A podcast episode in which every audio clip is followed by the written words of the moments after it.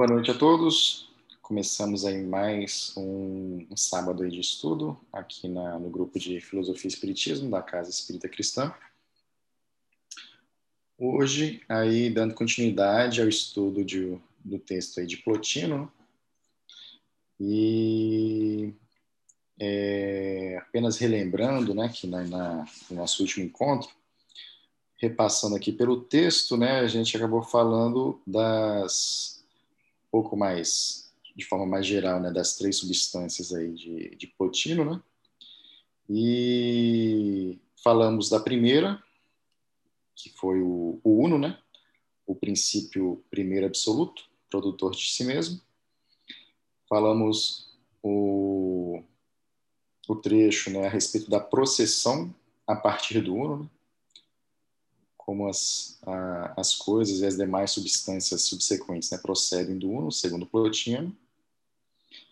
E terminamos o estudo da semana passada falando sobre a segunda hipótese, que é o nous, ou espírito. Né?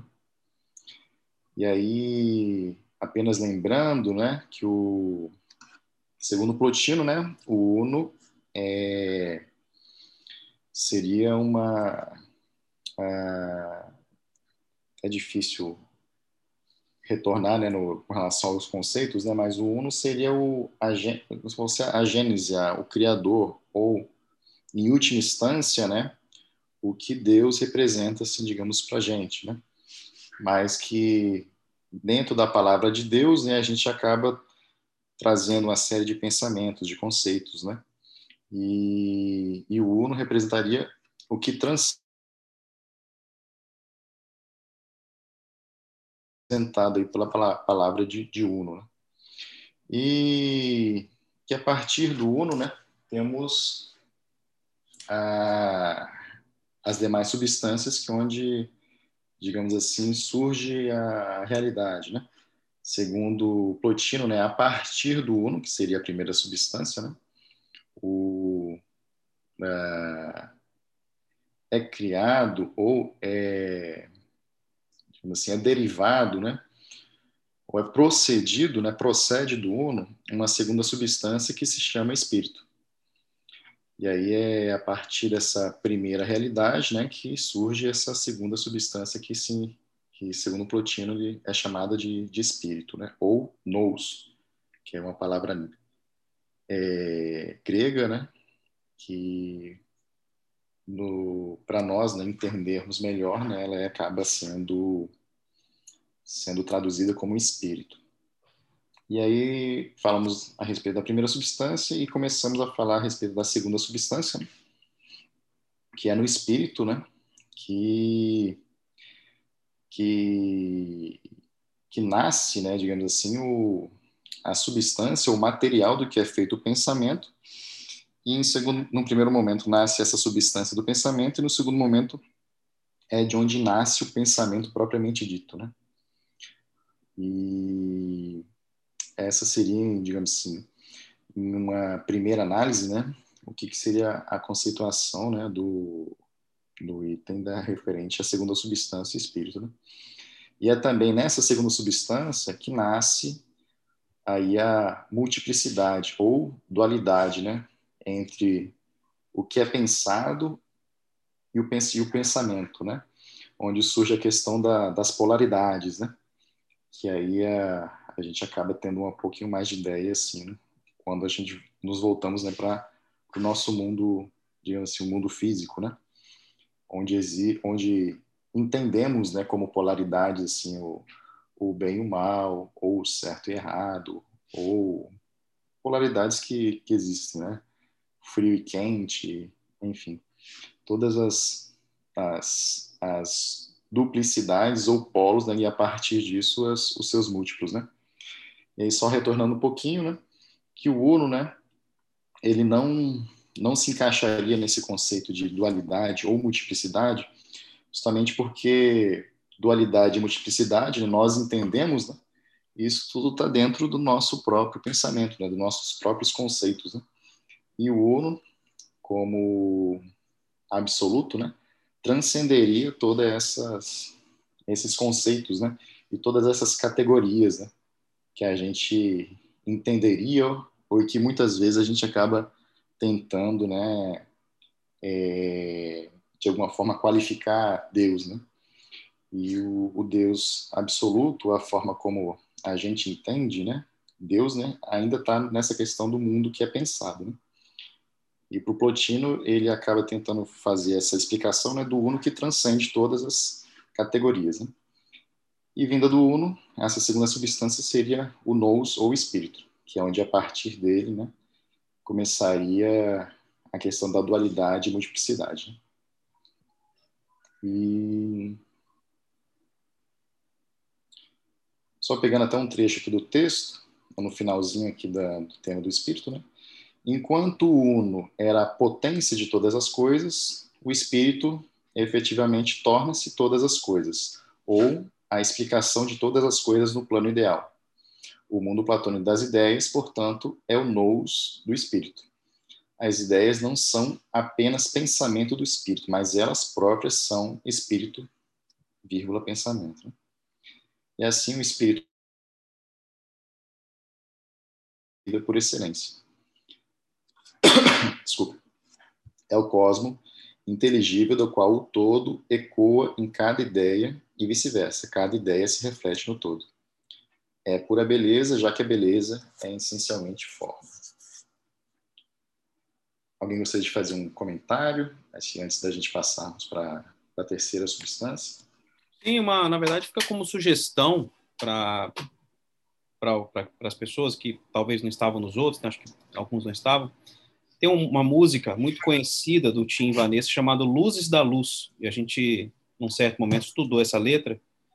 E é impressionante como ali, de forma poética, eles falam muito sobre esse momento onde do uno surge o espírito, e nesse momento há o homem e a mulher, ou seja, a dualidade, nesse momento há luz e não luz, ato e nação, e eles falam, surge um tempo na eternidade. Então, a partir dali, passa a ter, com a, a existência do espírito, passa a contar tempo. Né? E, enfim, é uma música muito bonita, tem uma letra muito profunda. Eu que faço essa associação por minha conta aqui com esse, com esse conteúdo de, de Plotino, mas a, as semelhanças são, são bastante grandes. Eu queria falar uma questão que ele falou é pura beleza, já que a beleza é essencialmente forma.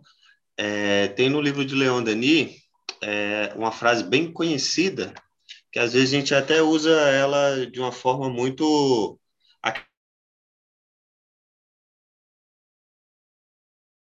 que é o belo e o bom. Pelo menos eu escuto muito essa, essa frase, né? O belo e o bom, mas às vezes a gente não identifica, né?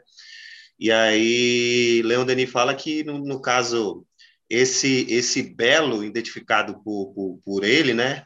Pelo, pelo, pelo esteta, que é o, que é o espírito que psicografia lá, que, que dá as mensagens, na verdade, pro, através de Leon Denis, ele fala que o belo não é a beleza puramente humana, né? Porque a beleza puramente humana é, é algo criado pelo humano. Então, sei lá, aqui a gente acha algo belo e lá no Oriente eles acham outra, outras coisas belas, né? E, na verdade, é, essa beleza, esse belo que ele fala, é algo onde todos acham aquilo belo. Então, o pôr do sol é bonito para nós aqui e para o pessoal lá do Oriente. Então, tudo aquilo que Deus cria é belo, né? De utilizar tudo aquilo que Deus criou para que para aquela coisa boa, para utilizar para o bem, né? E aí, no caso, como o livro fala sobre arte, ele fala que a arte é o belo e o bom exatamente porque utiliza criações divinas, né, aquilo que é belo, para poder fazer o bem. E por isso que, que ela se dá, né, no final, o belo e o bom. E aí, a gente vendo aí que, que ele fala que, na verdade, isso é a beleza pura, a gente consegue ligar os, os pauzinhos com, com esse tipo de, de, de teorias também, né?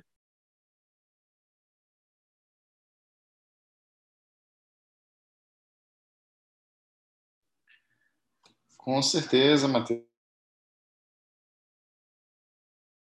O que a gente entenderia, assim, olhando para o lado da, da filosofia mesmo, é a essência, né? A essência das coisas, né? Uma, uma atitude ou algo que é que é visto e enxergado como um conteúdo, né, que tem beleza ou que é belo, né? Então assim, eu dentro da minha cultura enxergo algo e entendo ele como belo, enxergo um ato e entendo ele como como belo, né? contendo uma beleza. Né? É, posso contemplar uma, uma paisagem e também entender isso como uma beleza. Mas da mesma forma, né, outras pessoas de outras culturas, né, também tem essas, também tem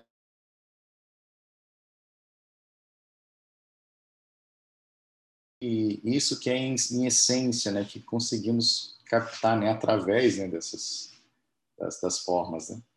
É, em última instância seria a essência, né, a essência do que a gente entende como é bom, né? A essência do que a gente entende como o belo. Né?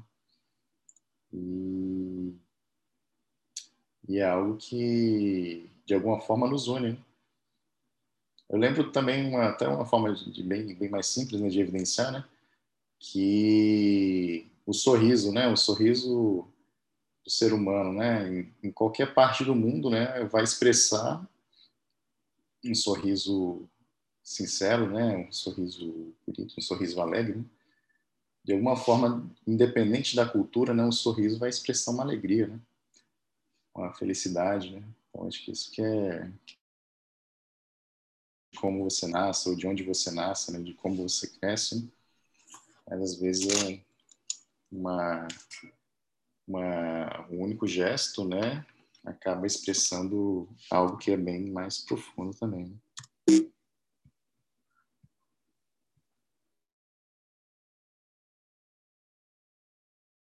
Pessoal, continuando então, tudo bem? Na terceira hipóstase ou terceira substância, a alma. Ok? Ok. André, aproveitando aqui para dizer, eu estou na minha casa com a internet okay. um pouco instável e às vezes há uma perda de um ou dois segundos da fala de alguém. Então, para quem estiver depois ouvindo no Spotify, infelizmente, eu acho que hoje vai estar tá um pouquinho assim.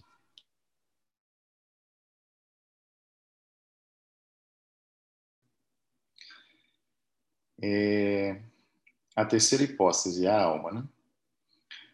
Da mesma forma que o uno, se quiser tornar-se mundo das formas e pensamento, ou seja, se quiser pensar, deve se tornar-se espírito.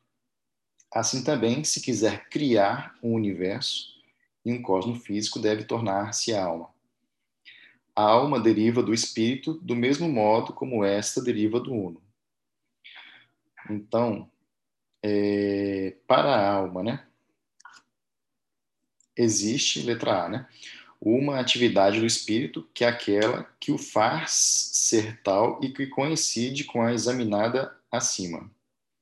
E B, uma atividade que procede a partir do espírito, né?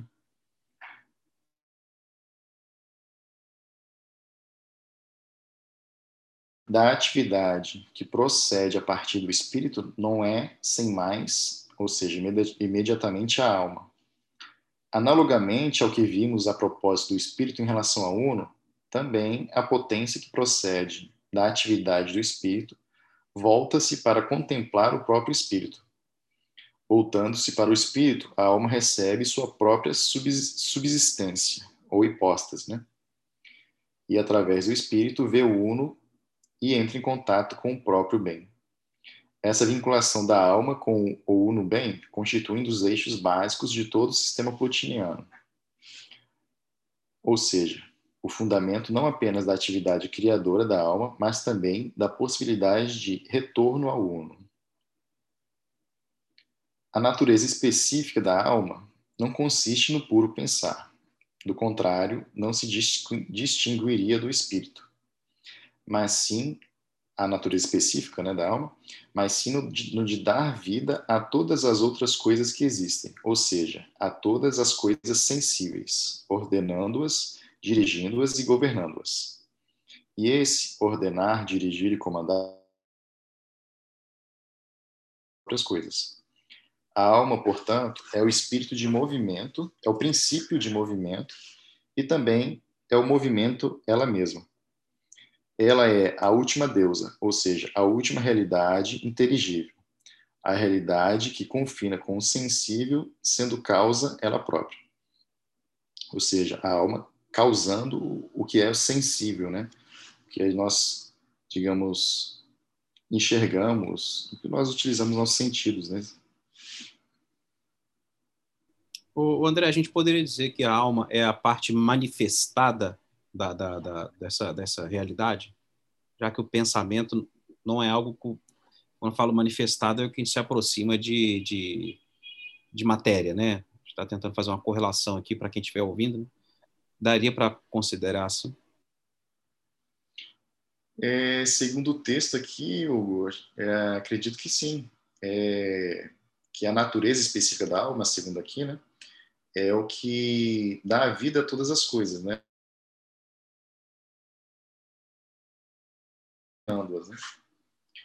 Então seria, digamos assim, a, a causa mais imediata, digamos assim, do, da existência, né? do, do físico, da, da, matéria, digamos assim. Né?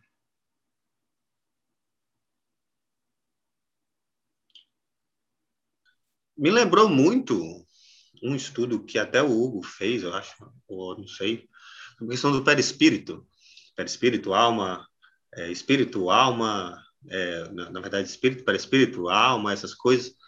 Parece meio que. Só que aí ele, ele dá uma questão. Não sei se estou entendendo errado, mas ele dá uma, uma questão geral, né?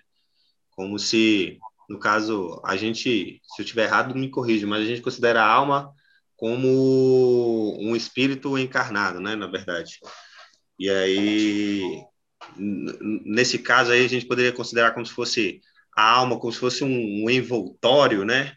Um envoltório é, criado pelo, pelo, pelo, pelo espírito, talvez, né? Se tornando meio que, como vocês falaram, tal, é, realidade a partir disso, né? Como se fosse tem um espírito e a partir disso tem um, um envoltório que é criado talvez pelo espírito e se torna exatamente essa, essas coisas sensíveis, né? Essa é, não sei, eu só estou tentando entender aqui, tentando fazer uma analogia para tentar buscar. Mesmo, Matheus, é, a, a, gente, eu acabei não comentando, né?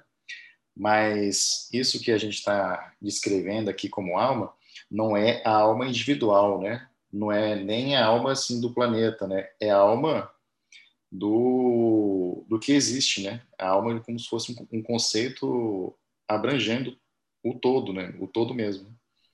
Então, assim, se a partir do no absoluto, né? Que não pode ser categorizado, que não pode ser pensado, né? O que a gente conseguiria só descrever como super vida, super pensamento,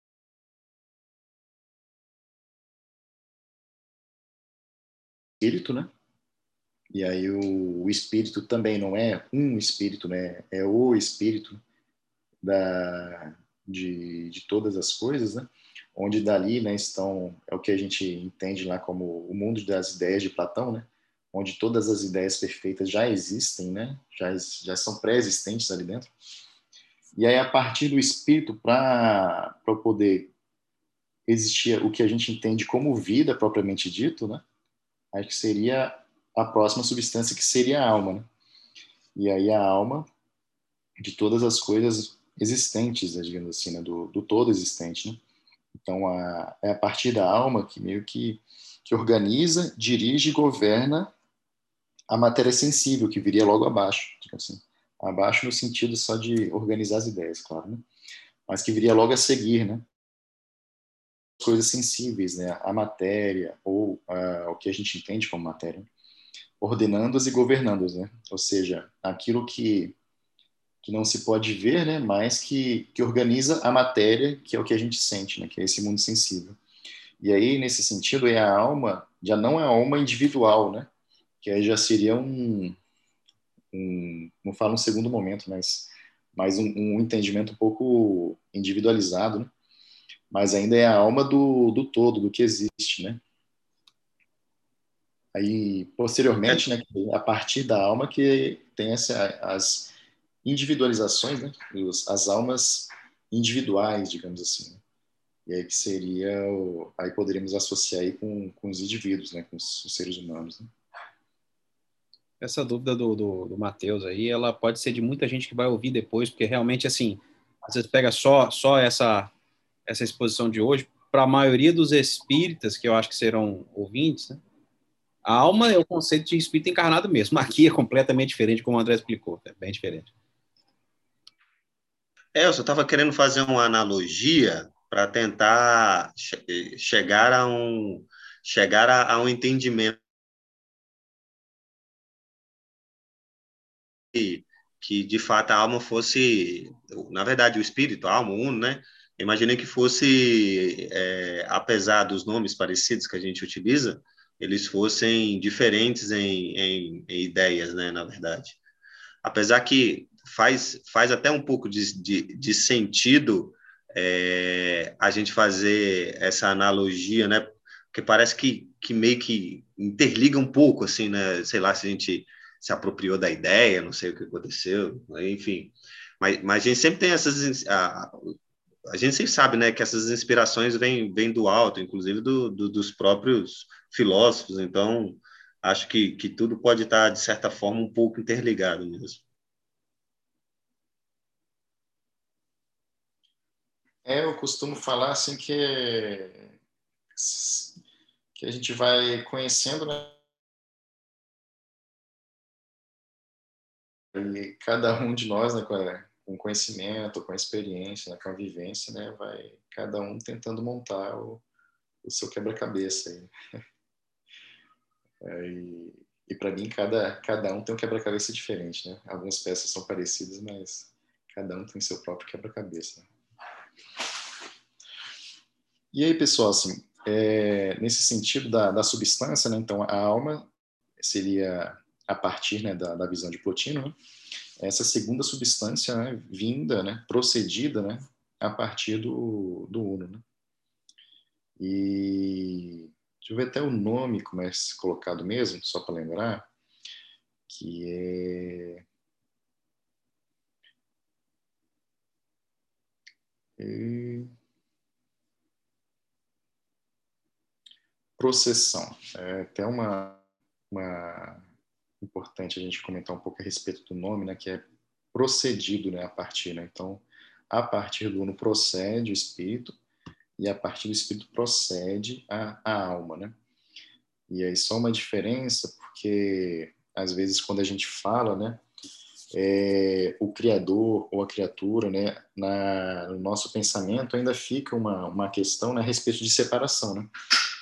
Então, o criador e criatura serem coisas distintas, né? E de muitas vezes, né, quando a gente fala que o que procede, ou às vezes quando a gente fala que, com outras palavras, né, que emana, né? Por exemplo, o espírito emana do uno, né? Mas nem por isso o uno deixa de ser uno ou deixa de ser absoluta, porque dele procede o espírito. E aí, de uma forma similar, né, a alma procede né, do, do espírito, né, mas nem por isso né, o espírito perde ou parte do espírito é, é destacado para ser feito a, a, alma. Né? Nada se perde a partir do espírito a partir do momento que da alma procede dele. Né? Seria um pouquinho dessa questão, né? A diferença em relação às palavras. Né? Continuar aqui então a leitura, pessoal.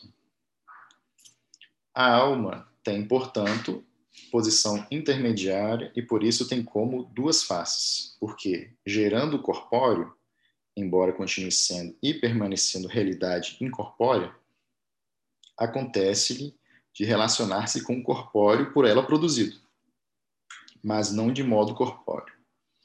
Ela, portanto, pode entrar em qualquer parte do corpóreo sem desviar-se da unidade do seu ser. E assim pode, pode tornar-se toda em tudo. Nesse sentido, pode-se dizer que a alma é divisa e indivisa, una e múltipla. Una e múltipla. múltipla. Portanto, a alma é uno e muitos, ao passo que o, o espírito é uno muitos. O princípio são apenas muitos. Para que se entenda bem essa última afirmação, deve-se recordar que, para o Plotino, a pluralidade da alma, além de horizontal, também é vertical, no sentido de que é uma hierarquia de almas. Então, só pegando um pouquinho aqui, que ele acaba voltando na, na alma, que ela teria essa posição intermediária, né? podendo ser de duas faces. Porque, de alguma forma, né, ela gera o corpóreo, gera o sensível, né? gera o mundo material, né? embora continue sendo e permanecendo realidade incorpórea. Ou seja, ela também existe enquanto não sensível, né? enquanto não matéria. Né? E aí o, o que a alma, acontece com a alma, é que ela consegue se relacionar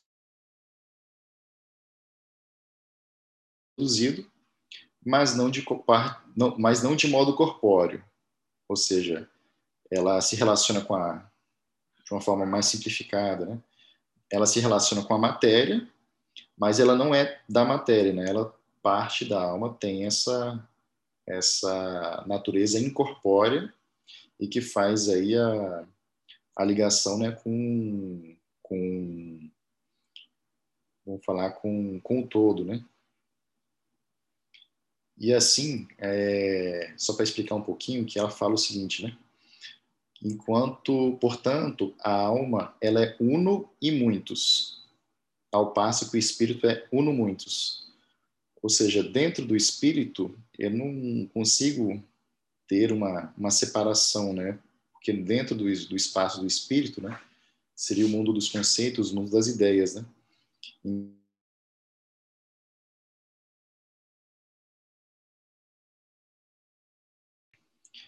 E na alma, como faz essa ponte entre o que é sensível, ela faz essa distinção, né? Ela é uno e muitos. Então, podendo ser una e múltipla, né? podendo ser reconhecida né? Dessa forma. E para que se entenda bem essa última afirmação, né? deve-se recordar que, para Plotino, a pluralidade da alma, além de horizontal, também é vertical, no sentido de que é uma hierarquia de almas. E aí vamos explicar acho que um pouco mais né, essa questão né, da, da alma do mundo, do universo. Né? Em primeiro lugar, há a alma suprema, a alma como pura hipóstase, como pura substância, né? que permanece em estreita união com o espírito do qual provém. alma enquanto criadora do mundo e do universo físico. André, na hora que você, na hora que você leu a letra B, falhou. Você pode repetir a leitura da B para não ficar sem a gravação? Eu vou voltar um pouquinho aqui, sem problema. É... Letra A, né? Em primeiro lugar, a alma suprema, a alma como pura hipótese ou pura substância, né? que permanece B. Depois, a alma do todo, que é a alma enquanto criadora do mundo e do universo físico. E letra C, por fim, há também as almas particulares, aquelas que descem para animar os corpos, os astros e todos os seres, seres vivos. Né? É claro que todas as almas derivam da primeira, não só mantendo com ela uma relação de uno muitos, mas também sendo distintas da alma suprema, sem ser dela separadas, né? Então, a, as almas que derivam da primeira, né, assim, fazem parte, né, da, da alma suprema, né, cons, conseguir, conseguem ser distinguidas, né, porém sem, sem ser da alma suprema separadas, né? E aqui é, dá, dá para a gente entender, né? Como sendo aquelas almas individuais, né? Aquelas almas particulares. Né? Esse, esse, daqui... ele é complexo de entender, né? É. Plotino todo é complexo. Né? Bom, pessoal, aqui ele faz dentro da substância da alma, né, essa um pouco a ficar um pouco mais próximo, talvez, do que a gente entende como uma alma individual, né? Então, dentro dessa substância, né, que ele está indicando, né, está denominando, né, de alma, a alma suprema, né, que é a alma como pura substância, né, de uma forma paralela, né, assim, a, a matéria ou a substância, né, da qual é formada a alma, é essa que permanece em estreita união com o espírito, da qual provém, né. Depois, aí, hierarquicamente, né, não, digamos assim, fora disto, né, mas é algo para ser entendido tal como, né? Fazendo ainda parte né, da, da hipóstase, né? Depois, a alma do todo, que é a alma enquanto criadora do mundo e do universo físico. Né? Essa seria a característica criadora da alma, né? Acho que a alma do todo, né? A alma enquanto criadora do mundo e do universo, né? Aquilo que dá a forma, né? Do universo físico, digamos assim. Né? E posteriormente ele delimita, né? E por fim, há também as almas particulares, aquelas que descem, né, para animar os corpos, os astros e todos os seres físicos vivos, né? E aqui ainda não é ao, assim, não falo ainda que não é, né, mas a princípio poderia ser entendido como a própria alma do, do homem, né? O que dá a entender também, né? Mas não é apenas isso, né? Mas a alma que anima os corpos, né? As, a alma que anima os astros, né? E cada um dos seres vivos. Né? Como se fosse uma força motora, né, na verdade? Sim. É, é, né, não é a força motora, na verdade, né? É, é, é, é a alma como, como criadora de, de, como ele falou, de, de, senti, de sentimento, não, de é sentimento não, na palavra não é sentimento, é outra palavra que tu usou. É, mas como se fosse uma criadora da, de, anim, de animar mesmo essas, esses seres vivos, né? Não sei se vai ter mais uma ainda sobre, mas acho que sim, né? A, a processão do cosmo físico, então talvez ainda tenha mais uma, como se fosse. Eu tô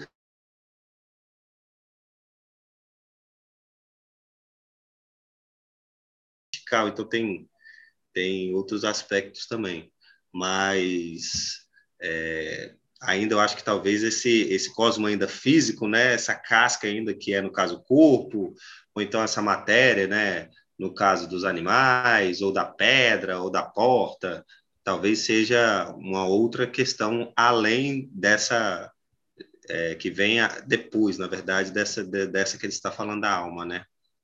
Porque ele fala para para animar os corpos, os astros e todos os seres, né? É assim, não vou falar que é o que não é, né? Porque também não sei exatamente, né, Matheus? Mas, assim, dá, dá a entender que é, que é aquilo, que essas almas particulares, né? Vem meio que indicar né, aquilo que a gente entende como vivo, né? Isso, isso. Né? E aí, não apenas, assim, os seres vivos, né? Mas a gente entendendo, né? Como por exemplo, os planetas, os astros, os corpos, né? Também como como receptáculos aí, né? De uma, de uma, de uma alma particular também. Né?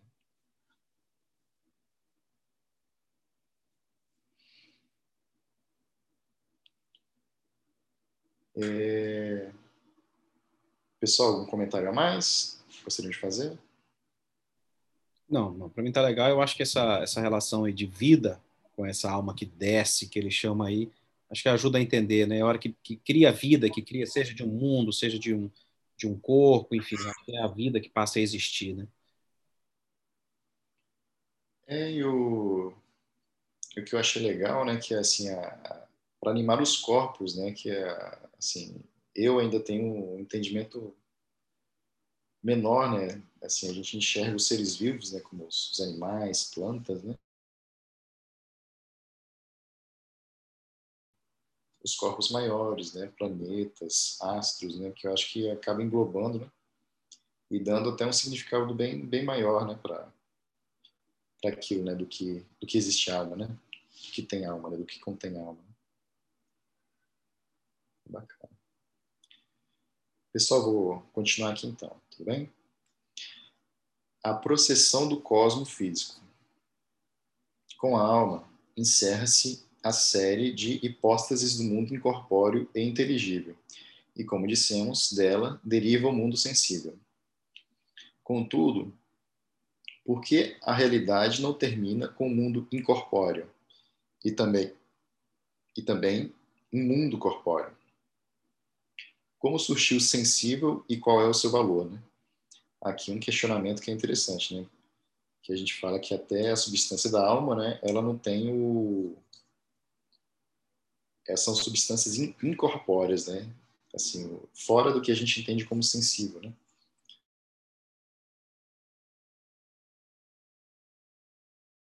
Sensível, né? Por quê, né? Por quê e como surgiu, né, o mundo sensível, né? A novidade que Plotino introduz na explicação da origem do cosmo físico está, sobretudo, no fato de que ele tenta deduzir a matéria, sem pressupô-la como se fosse algo que se contraponha ao primeiro princípio desde a eternidade. De, a matéria sensível deriva de sua causa como possibilidade última, ou seja, como etapa extrema do processo em que a força produtora se enfraquece até exaurir-se. Desse modo, a matéria torna-se exaustão total e, portanto, privação extrema da potência do Uno, e assim do próprio Uno. Ou, em outros termos, a privação do bem, que coincide com o Uno. Nesse sentido, a, matéria é, entre aspas, mal, mas o mal não é força negativa que se oponha ao negativo, ao positivo, mas simplesmente carência ou privação do positivo. A matéria também é considerada não ser, porque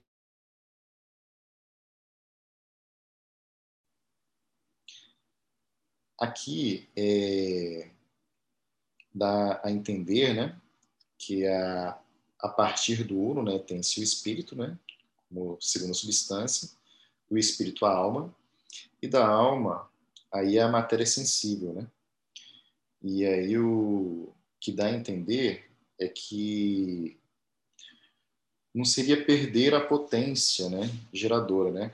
mas, mas é como se houvesse uma, uma, uma privação que ele tenta que o texto tenta tenta exemplificar, né? uma privação do bem, né? onde a partir da matéria não se consegue criar nada a mais, digamos assim. Né? A matéria seria é, se fosse um pouco né, dessa questão do, do, do, da potência positiva, né, que ele tenta, tenta exemplificar dessa forma. Né. E aí, para Plotino, ele fala o seguinte: a matéria é considerada não ser. Não ser porque é diversa do ser e já sob ele. Né. Aqui a gente pode usar aquela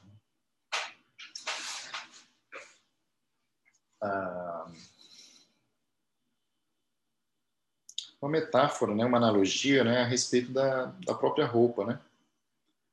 Se a gente está com um casaco né, e, e usamos diariamente o mesmo casaco, né, provavelmente as pessoas vão nos reconhecer pelo uso do casaco. Mas o casaco, até pegando um pouco daquela o que o Matheus falou a respeito da cebola, né? O casaco é só uma casca, né? Eu, efetivamente, sou quem estou dentro E aí, de uma Você forma. Tá... Oi? Ou, desculpa, desculpa, desculpa. E aí, de uma forma meio análoga, né? A matéria, quem está meio que vestindo, né? O mundo sensível veste, né? A, a alma, né? Esses são exemplos, assim, muito pobres, né? Mas para a gente tentar internamente captar, né? Algo mais nesse sentido, né? Por isso que ele fala assim, a matéria é considerada não ser, porque o ser efetivamente existe enquanto alma, né? Essa que seria a diferença. Né? O mundo físico, portanto, nasce do seguinte, do seguinte modo. A, inicialmente, a alma cria a matéria, que é como que a extremidade do círculo de luz que se torna obscuridade. Em seguida, dá forma a essa matéria, quase que expulsando sua obscuridade e, à medida do possível, recuperando-a para a luz.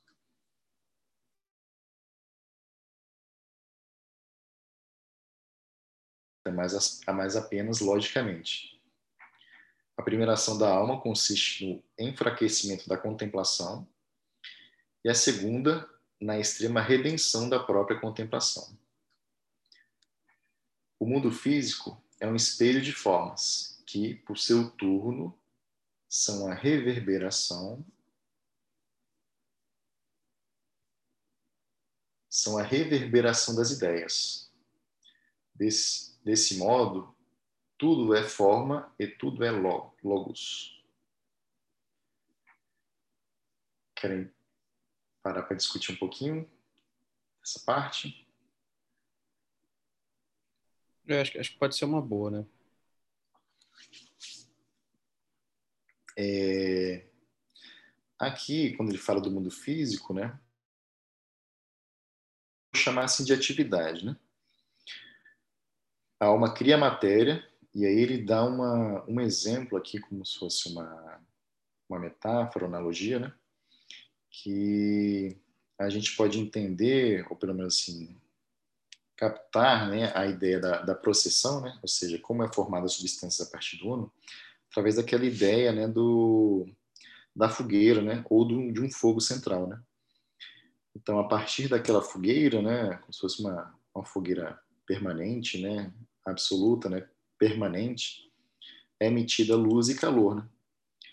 E a luz e calor, a partir da, do centro dessa fogueira, a partir desse ponto inicial, né, que seriam os formadores das, dessas substâncias, né? E são formadores dessa substância, mas nem por isso, né, é, diminui, né, ou, digamos, a, o, o foco ou o ponto inicial.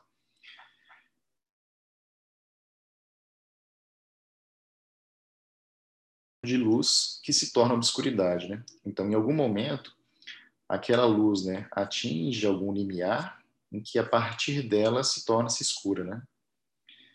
E um segundo, não falo o segundo momento, né, porque ele também fala que isso não é não são operações distintas cronologicamente, né, mas apenas logicamente. Né?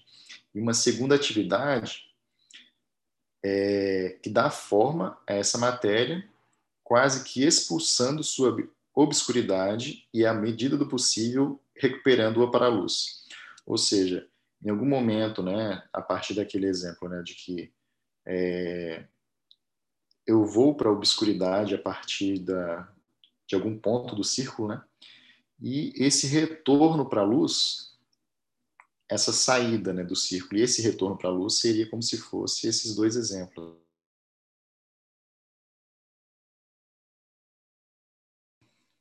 A primeira ação da alma, né? que é justamente a criação da matéria, ou seja, em algum momento né, eu saio da extremidade da luz para ir para a obscuridade, né?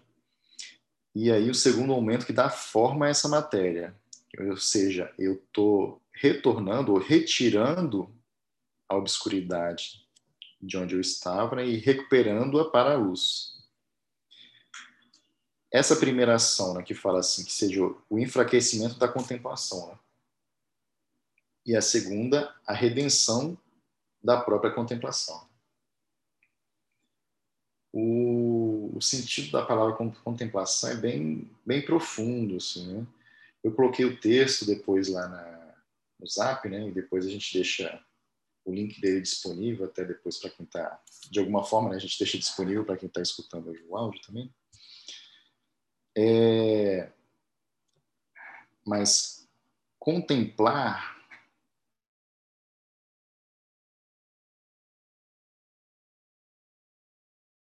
né? uma união espiritual ou uma união mística, né? onde quando nós, é um exemplo, né? quando nós contemplamos, né? ou então quando nós vemos, né? quando nós vemos alguma coisa, uma obra de arte, né? ou algum momento, ou algum fato, ou alguma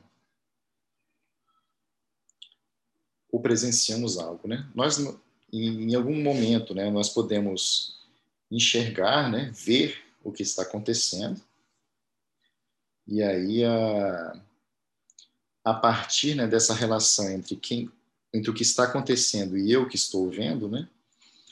Quando eu quando a gente fala que estamos contemplando algo, não é simplesmente o ver, né? Não é simplesmente o sentido de ver, né? Tem um pouco mais de relação no sentido de participar daqui. sentido que eu estou tentando explicar ou passar alguma ideia para vocês, seria no sentido assim, participar, né? Então, se eu vejo algo belo, aquilo de alguma forma me toca né, internamente, e por um, algo que eu chamo de contemplação, eu estou meio que participando daquela beleza, ou daquele belo, ou daquele momento que, é que eu que eu tô que, que, que eu tô distinguindo, digamos assim, né? Então, contemplar seria uma participação um pouco mais profunda, né? Aquele sentimento, às vezes, aquele sentido mais da alma, né? É, espero ter falado da, de uma forma que eu, que eu consiga passar essa ideia, né? É, para e... mim ajudou muito quando você colocou a contemplação como participação e não só o olhar, né? Para mim ressignificou bastante a palavra. É... da alma que ele fala assim que é o enfraquecimento da contemplação, né? Aí nesse sentido, voltando assim para a contemplação do uno, de, digamos assim, a, a origem né, dela, né?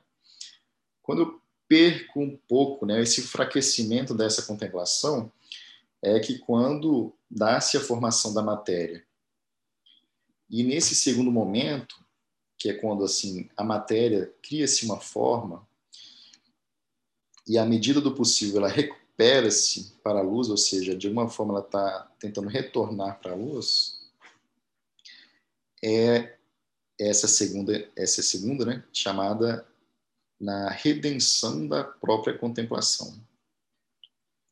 A segunda na extrema redenção da própria contemplação, né? Ou seja, se em algum momento houve um enfraquecimento né, para a criação da matéria, enfraquecimento da contemplação, né? um segundo momento que é quando eu expulso um pouco da obscuridade, né, usando as palavras do texto, e vou um pouco mais para a luz, né?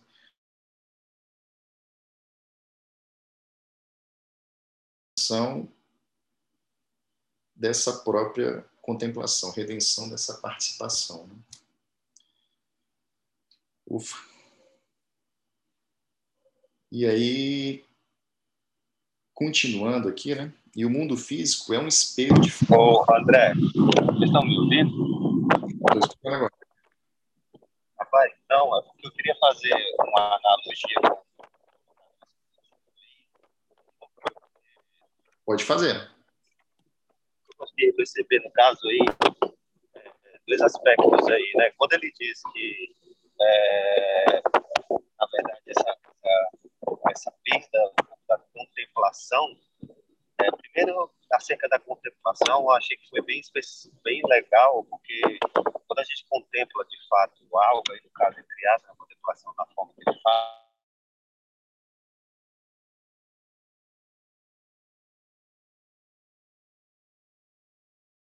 uno faz parte da gente, né?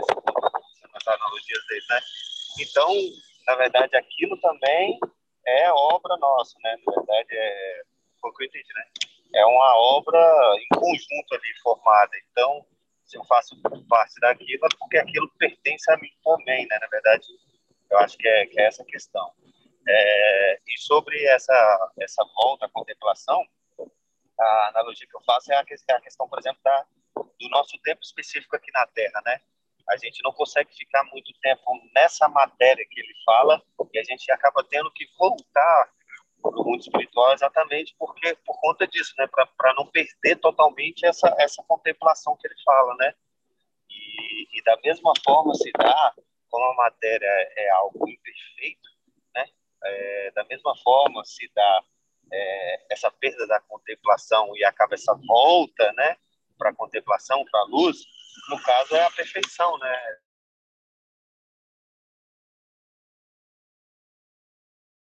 é, ficar eternamente na matéria. A gente sempre tende a buscar essa luz, mesmo que esteja na escuridão extrema, buscando o exterior extremo dessa chama, né? Não sei se, se isso é certo, mas foi a analogia que eu consegui fazer e o raciocínio. Ismael, né? É que não consegui identificar se foi o, o Mateus ou o Ismael. Mateus, Mateus. Mateus, né? Mateus. Cara, é por aí mesmo. Assim, de, de alguma forma, né? Aí eu, eu, eu acabei pegando, assim, a, o lado da participação, né? Quando a gente contempla. É justo isso, isso que você, você chegou a, a exemplificar, né? Que é que de alguma forma contemplar é unir, né?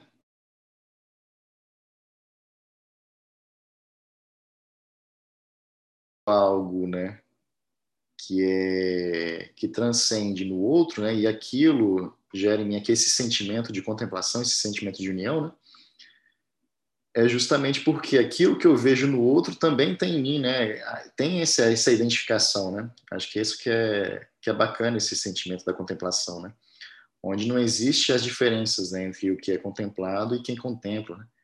e aí muito do que é dito, né, é porque justo o que eu estou contemplando existe também dentro de quem contempla, né? Então essa essa união, né? Bem interessante essa participação, né? Legal, cara.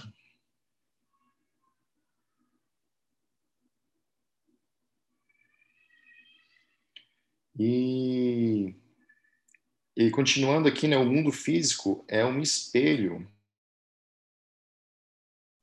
é um espelho que, por seu turno, são reverberações.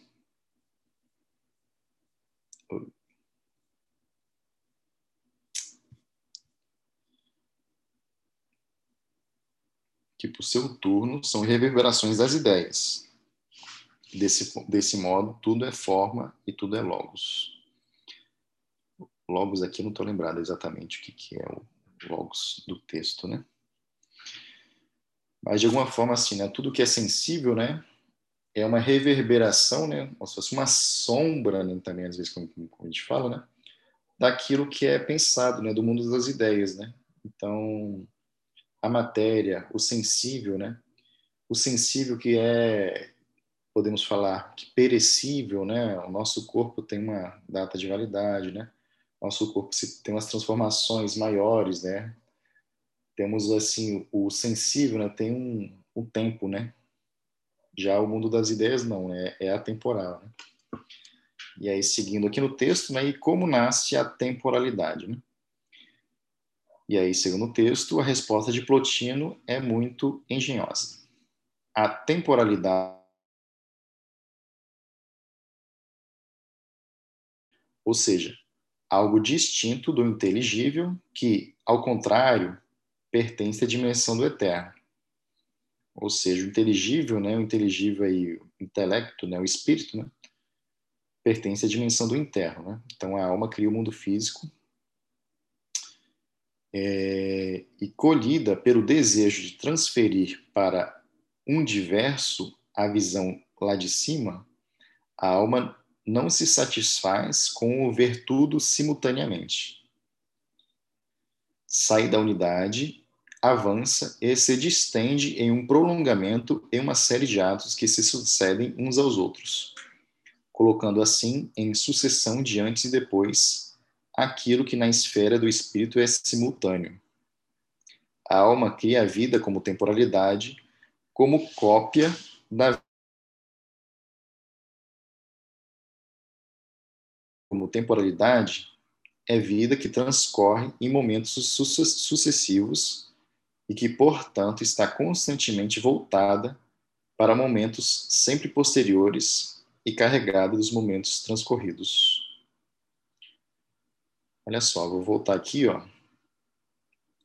Então, no, no mundo inteligível, né, que seria no, na substância do, do espírito, né, ela pertence à dimensão do eterno, né? E aí a alma meio que num desejo né, de transferir para um diverso a visão lá de cima, ou seja, fazer algo diferente, né? Mas a partir da visão lá de cima, né? E aí a alma não se satisfaz com com ver tudo simultaneamente, né? Já que o inteligível, né, a substância do, do intelecto, né, a inteligência ou o mundo das ideias, né, o espírito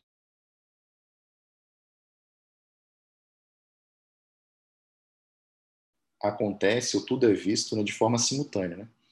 E aí nesse caso há, há essa explicação, né, em que a alma não se satisfaz com o ver tudo simultaneamente.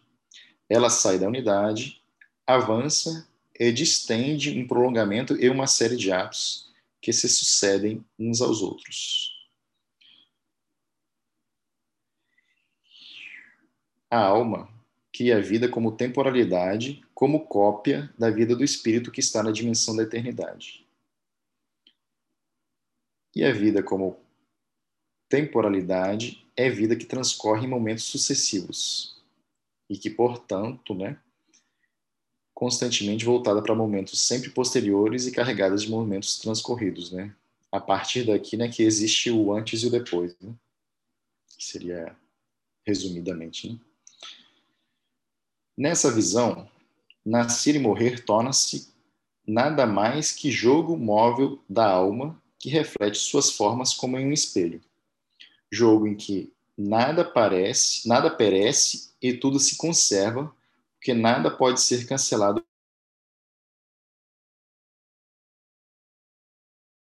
O cosmo físico é perfeito.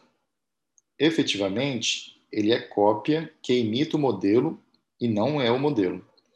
Mas, como imagem, revela-se a mais bela imagem do original. De resto, como todas as hipóteses do mundo suprassensível, o próprio cosmo existe para ele e olha para cima.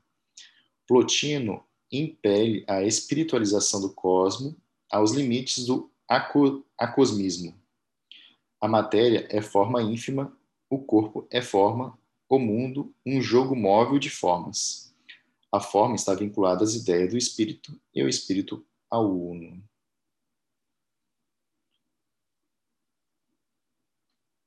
E aí, pessoal? Incrível, né, cara? Ai, que loucura. Se assemelha muito novamente com o Espiritismo, com essa questão. Nossa, né, quando ele fala que a questão do, é, do, da matéria, né, o viver ou morrer, ser algo móvel, né, muito máximo, né, eu estou tentando ainda raciocinar um, porque de fato tudo é novo para mim, né, lendo Plotino. Então, estou tentando é, associar tudo aqui. Bacana. Legal.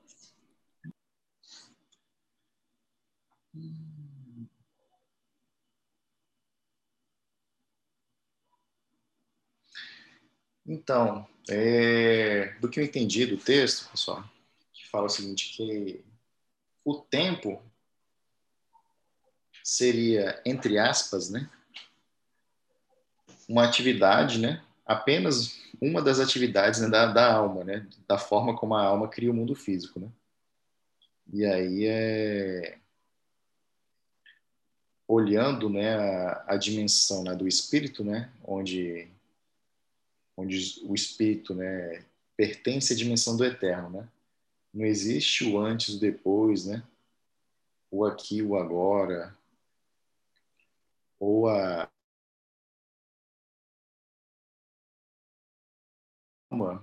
de alguma forma, né, cria o mundo em uma sucessão de, de eventos, né?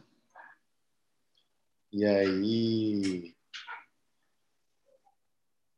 aí ele, o que eu acho interessante, né? Desejo de transferir para um diverso, ou seja, um diferente, né? A visão que é do espírito, digamos assim, né?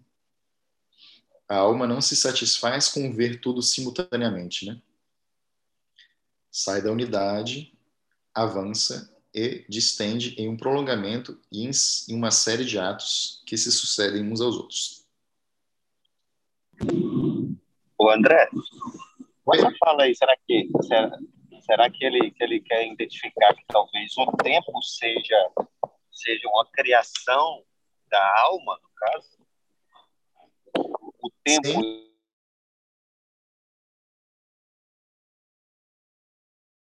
Né, as datas, a hora e tal. Que loucura, maneiro mesmo. Que no caso, para o espírito, no caso, tudo é eterno, né? Não existe, é tudo simultâneo, né?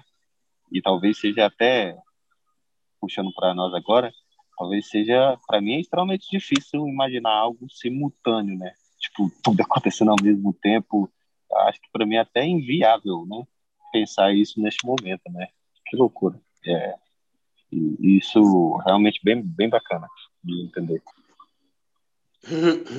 É, é, é.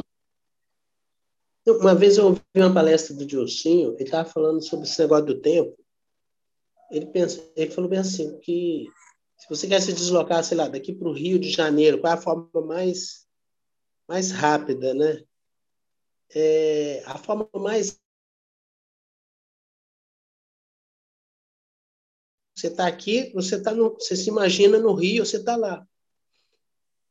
Porque enquanto houver o tempo, você vai ter que fazer uma, uma sucessão de, de atos né, para até chegar no Rio. Achei interessante essa ideia né, do tempo. Se você tira o tempo, então parece que dá a entender que o tempo é algo que está no, no mundo das formas, né? Porque no pensamento não existe tempo. Não sei se, se, se tem alguma coisa a ver, mas eu lembrei Pode disso agora. Falar que tem tudo a ver, cara. Porque, assim, é algo que, que às vezes eu penso também, né? Imagina algo em que você não tivesse preocupação com o tempo, como seria?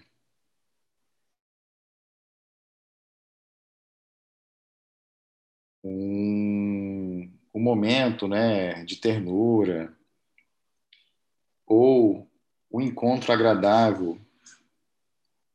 Imagina aproveitar aquele momento, vivenciar aquele momento, sem ter uma preocupação ou sem ter uma uma, uma preocupação mesmo é com o tempo, né? A gente estaria muito mais integrado, muito mais unido, né? As nossas atenções seriam até maiores, né?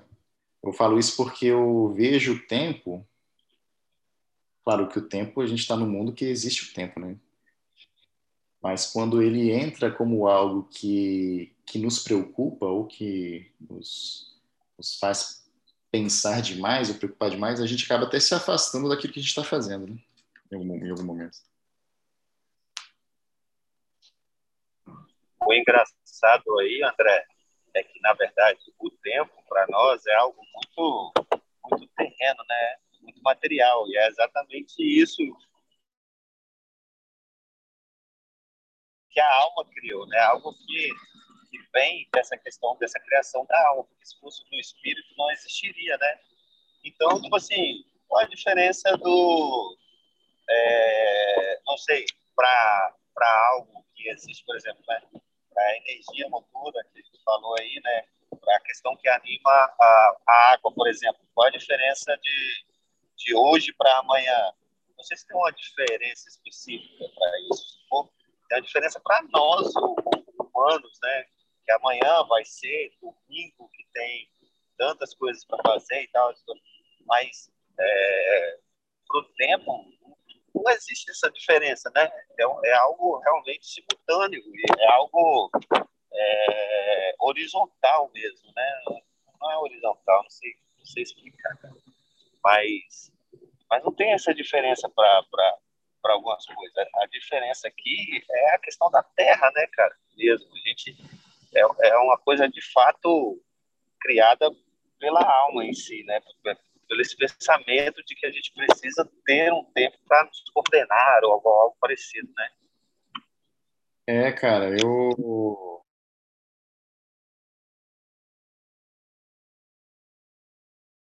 sábado a gente pode combinar de falar só sobre o tempo. Assunto é... complexo, né? É? Oi? Eu estou dizendo que o, o, assunto é complexo, né? Falar do tempo dá um nó na cabeça. É... Pessoal, acho que só vou, deixar, vou terminar aqui então o momento de o estudo de hoje, né, em função do tempo também.